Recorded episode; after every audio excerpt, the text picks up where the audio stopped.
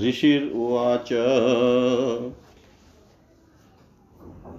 एतत्तै कथितं भूपदेवी मात्मेयमुत्तमम् एवं प्रभावा सा देवी येदं धार्यते जगत्।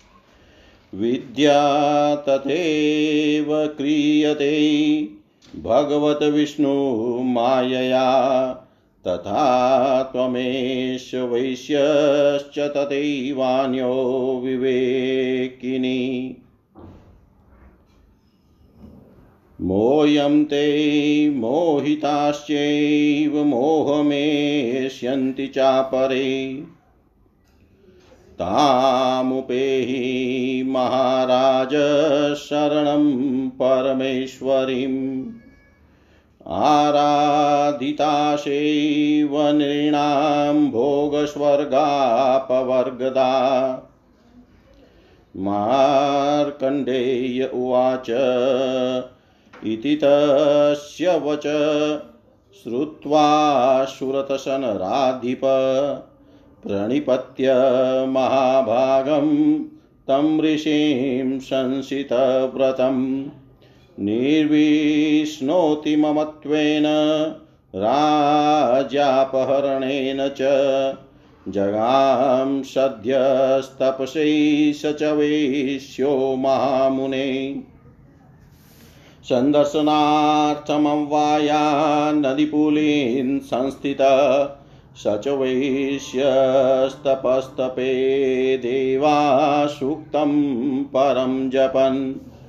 तौ तस्मिन् पुलिने देव्या कृत्वा मूर्तिमयीमयीम् अहर्णां चक्रतुस्तस्या पुष्पधूपाग्नितर्पणै निराहारो यतात्मा नो तन्मंस्कौ समाहितो ददतुस्तौ बलिं चेव निजगात्राश्रीगुक्षितम् एवं समाराधयते स्त्रीभिवर्षे यतात्मनो परितुष्टा जगद्धात्री प्रत्यक्षं प्राह चण्डिका। श्रीदेव्युवाच, यत् प्रार्थयते त्वया भूपत्वया च कुलनन्दन। मतस्तत्प्राप्य तां सर्वपरितुष्टा ददामि तद। मार्कण्डेय उवाच, ततो वव्रेन्रीपो राज्यमभिभ्रंस्य ग्रजन्मनि अत्रैव निजराज्यं हतशत्रुबलं बलात्। सोऽपि वेश्यस्ततो ज्ञानं वव्रेनिविणमानस ममेत्यहमिति प्राज्ञ सङ्गविच्योतिकारकम्। श्रीदेव्युवाच स्वल्पैरहोभिनृपतेश्वराज्यं प्राप्स्यते भवान्। हत्वारि पुनः तव तत्र भविष्यति। मृतश्च भूय सम्प्राप्य जन्मदेवाद्विवस्वत। सावर्णिको नाम मनु भवान् भुवि भविष्यति। वैश्यवर्यत्वयास्तमतो वरयोश्चाभिवाञ्छित। तं प्रियक्षामि संसिद्ये तव ज्ञानं भविष्यति। मार्कण्डेय उवाच, इति दत्त्वा तयो देवी यथाभिलषिन्तं वरं बभुवान्तहिता सद्यो भक्त्या ताभ्यामभीष्टुता। एवं देव्या वरं लभद्वा सुरतक्षत्रियर्षभ सूर्या जन्म सदा सूर्या जन्म समासाद्य सावर्णी भविता मनु। इति श्रीमार्कण्डे पुराणे सूर्यसावणिके मन्वन्तरे देवी मात्मये नवतितमोऽध्याय सम्पूर्णं देवी मात्मयं सर्वं श्रीशां सदाशिवाय अर्पणम् अस्तु ॐ विष्णवे नमः, ॐ विष्णवे नमः, ॐ विष्णवे नमः।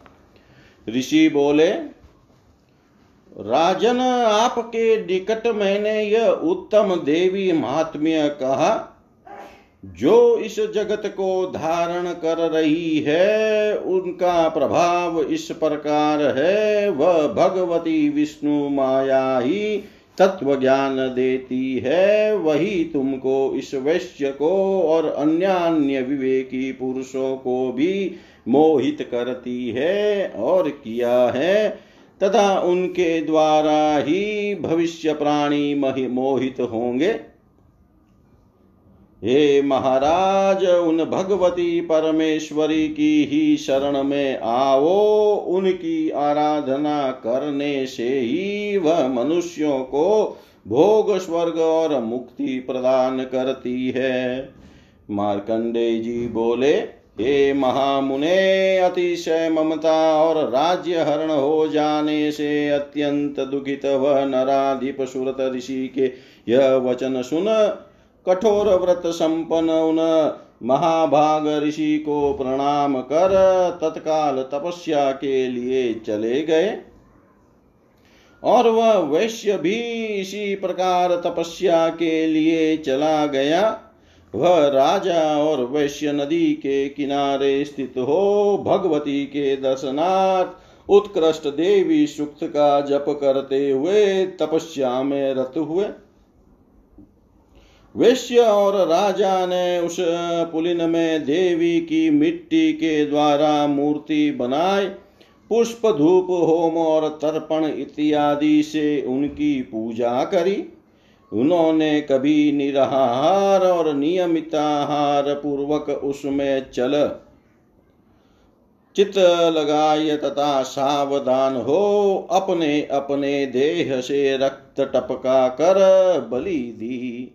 इस प्रकार संयत चित हो तीन वर्ष आराधना करने पर जगद्धात्री चंडिका ने संतुष्ट होकर उनसे प्रत्यक्ष कहा देवी बोली, हे राजन, तुम जो प्रार्थना करते हो और हे कुलनंदन वेश्य, तुम भी जो प्रार्थना करते हो, तुम मेरे निकट से उस, उन सबको प्राप्त होंगे, मैं संतुष्ट होकर वह प्रदान करती हूँ। मार्कंडे जी बोले, अनंतर राजा ने दूसरे जन्म में अखंडित राज्य और इस जन्म में बल प्रकाश पूर्वक शत्रुओं को वध करके जिससे अपना राज्य प्राप्त कर सकू, यह वर मांगा। और दुखी, दुखित चित उस बुद्धिमान वैश्य ने भी, यह मेरा और यह मैं इस प्रकार के मोह के संग का संग का नाशक ज्ञान मांगा। देवी बोली, हे नृपते, तुम थोड़े ही दिनों में शत्रु कुल निर्मल न करके अपने राज्य को प्राप्त होंगे और इसके इसके पीछे फिर तुमको राज्य से भ्रष्ट होना नहीं पड़ेगा। फिर मृत्यु के उपरांत तुम सूर्य देव से उत्पत्ति लाभ करके पृथ्वी में श्रावणी नाम से विख्यात मनु होंगे। हे वेश्य श्रेष्ठ, तुमने भी मुझसे जिस व्रत की, वर की प्रार्थना करी, तुम्हारी सिद्धि के लिए वह तुमको देती हूँ। तुमको ज्ञान होगा। मार्कंडे जी बोले, देवी उनको इस प्रकार यथाभिलाषित वर देकर तत्काल अंतर्धान हो गई। अंतर्धान होने से पहले उन्होंने भी उनका भक्ति पूर्वक स्तव किया था। इस प्रकार क्षत्रिय श्रेष्ठ सुरत देवी के निकट वर पाय सूर्य देव से उत्पत्ति लाभ कर पृथ्वी में श्रावणी नामक मनु होंगे। ॐ पूर्णमद, पूर्णमिदं पूर्णात् पूर्णमुदच्यते। पूर्णस्य पूर्णमादाय पूर्णमेव एवावशिष्यते ॐ शान्ति शान्ति शान्ति